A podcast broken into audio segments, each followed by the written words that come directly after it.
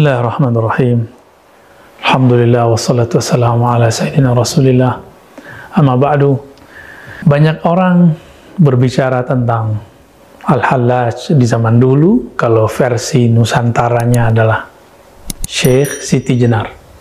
Namanya agak sedikit menggelikan karena laki-laki kok disebut Siti ya. Tapi itulah sebutan dulu ya. Mungkin dulu Syekh Said Saida, Saidi, Jenar, tapi nggak tahulah kenapa kemudian berubah. Yang dulu dikatakan nama kecilnya lemah abang dan segala macamnya. Ya. Syekh Siti Jenar ini dari masanya terlihat semasa dengan Syekh atau Sunan e, Kalijaga dan sunan-sunan yang lain. Jika di kalangan pembela syariat yang zahir, itu muncullah sosok Sunan Kalijaga, maka dari bab hakikat muncullah Syekh Siti Jenar. Ya, kalau boleh kita sebut, jika ulama pewaris para nabi, lalu ulama mewariskan ilmunya lagi. Pewaris Imam Abu Yazid, pewaris Imam Junaid, pewaris Halaj, itu ada semua di zaman zaman berikut, termasuk zaman kita. Di zaman terdahulu, pewaris Junaid al-Baghdadi itulah Sunan Kalijaga, pewaris secara kerohanian. Adapun pewaris kerohanian al-Hallaj, itulah Syekh Siti Jenar. Sejarah pun berulang, karena cip takdirnya sangat-sangat sama, hanya formulasinya yang berbeda. Kemudian muncullah kalam-kalam yang menunjukkan kalam-kalam mabuk bertuhan, mabuk cinta kepada Allah, mabuk dalam keahadian Allah, keesaan Allah Subhanahu wa taala. Teman-teman kan Allah dalam bab akidah, alam semesta ini disebut mungkinul wujud. Wujudnya mungkin. Dan dia ada hanya ada karena diadakan oleh Allah yang disebut wajibul wujud, yang niscaya keberadaannya pasti ada. Maka semua selain itu menjadi diadakan karena dia maka yang benar-benar ada hanyalah Allah. Inilah yang disebut oleh pendahulu imam-imam wujudiyah namanya Imam Ibn Arabi dengan al-wujud al-mutlak. Al-wujud al-mutlak ini jika seseorang memahaminya dengan jalur kerohanian seperti Al-Hallaj dan Syekh Siti Jenar maka yang terjadi tidak ada kata aku, tidak ada alam, yang ada hanya Allah sang pencipta.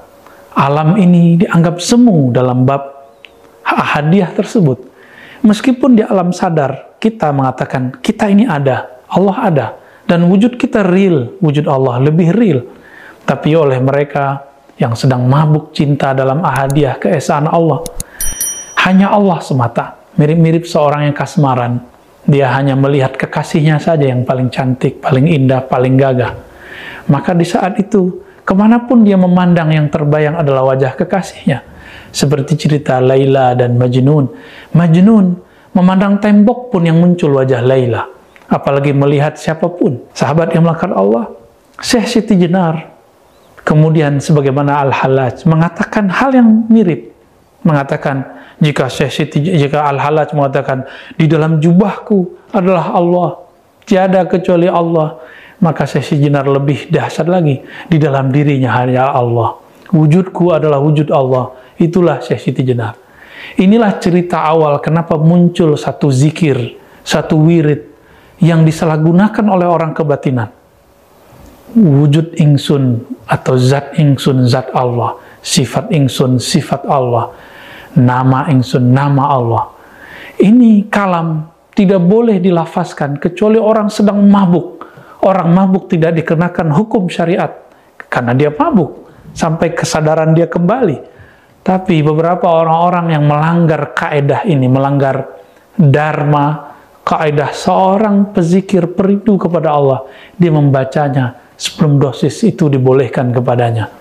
Maka yang terjadi, muncullah kelompok wujudiyah di tahun 1400-an, 1500-an, 1600-an, 1700-an itu kemudian terjadi pergolakan dahsyat di Nusantara. Maka muncul nanti ada Hamzah Fansuri, Syamsuddin Sumatrani, kemudian juga Nuruddin Araniri. Semuanya berbicara itu. dan puncaknya itulah Syekh Siti Jenar. Apakah kemudian Sunan Kalijaga mengkafirkannya?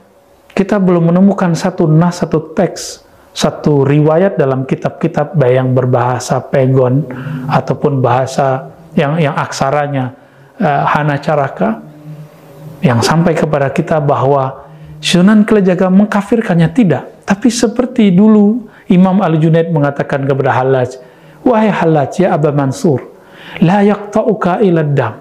Tidak ada yang bisa menghentikanmu, wahai Halaj, kecuali hukum pancung, yaitu darah yang diteteskan.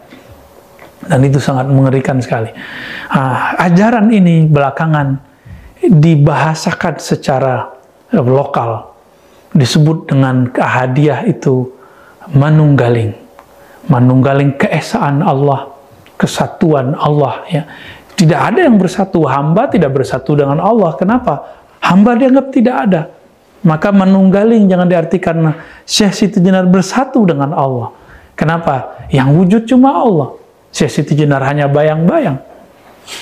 Nah, tapi orang-orang yang kemudian lancang mau menerjemahkan ajaran Syekh Siti Jenar kemudian mengatakan Syekh Siti Jenar mengajarkan persatuan dengan Allah. Wallahi iyakum bihi. Syekh Siti Jenar Al-Hallaj tidak pernah mengatakan itu. Tapi mereka sedang mabuk dan mereka mengatakan hanya ada wujud tunggal. Itulah manunggaling.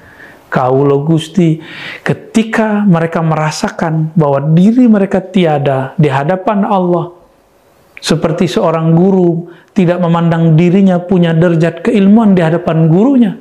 Kenapa seorang Siti Jenar tidak boleh merasakan dirinya tiada di hadapan ilahi?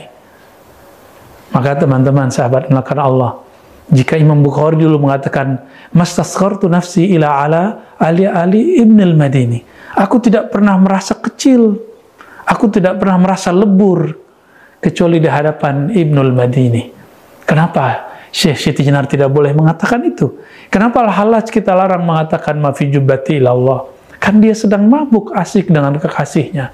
Kita belum sampai kepada kerinduan itu. Kenapa kita salahkan orang yang merindu? Maka sahabat-sahabat yang melakukan Allah, mari berhusnuzan. Apa yang terjadi di zaman mereka, itu sunatullah. Secara hukum fikih, betul pelakunya harus ditanya, dieksekusi. Jika terbukti kemudian ada hal yang berbahaya, mungkin seorang hakim kodi mengatakan kamu dipenggal. Tapi sekarang ilmu itu sudah dibuka. Apakah kita masih salah faham lagi? Maka benarlah Imam Ghazali. Beliau mengatakan, Seandainya saya jadi hakimnya di zaman halaj, saya akan selamatkan al-halaj. Saya akan bebaskan halaj. Maka kami pun jika pantas mengatakan itu akan mengatakan yang sama. Jika di zaman itu kami menjadi hakimnya, tentu kita akan memaklumi al-halaj, memaklumi Syekh Siti Jenar. Tentu kita tidak pantas tentunya mengatakan hal itu hanya Allah lah yang memantaskan kita. Wassalamualaikum warahmatullahi wabarakatuh.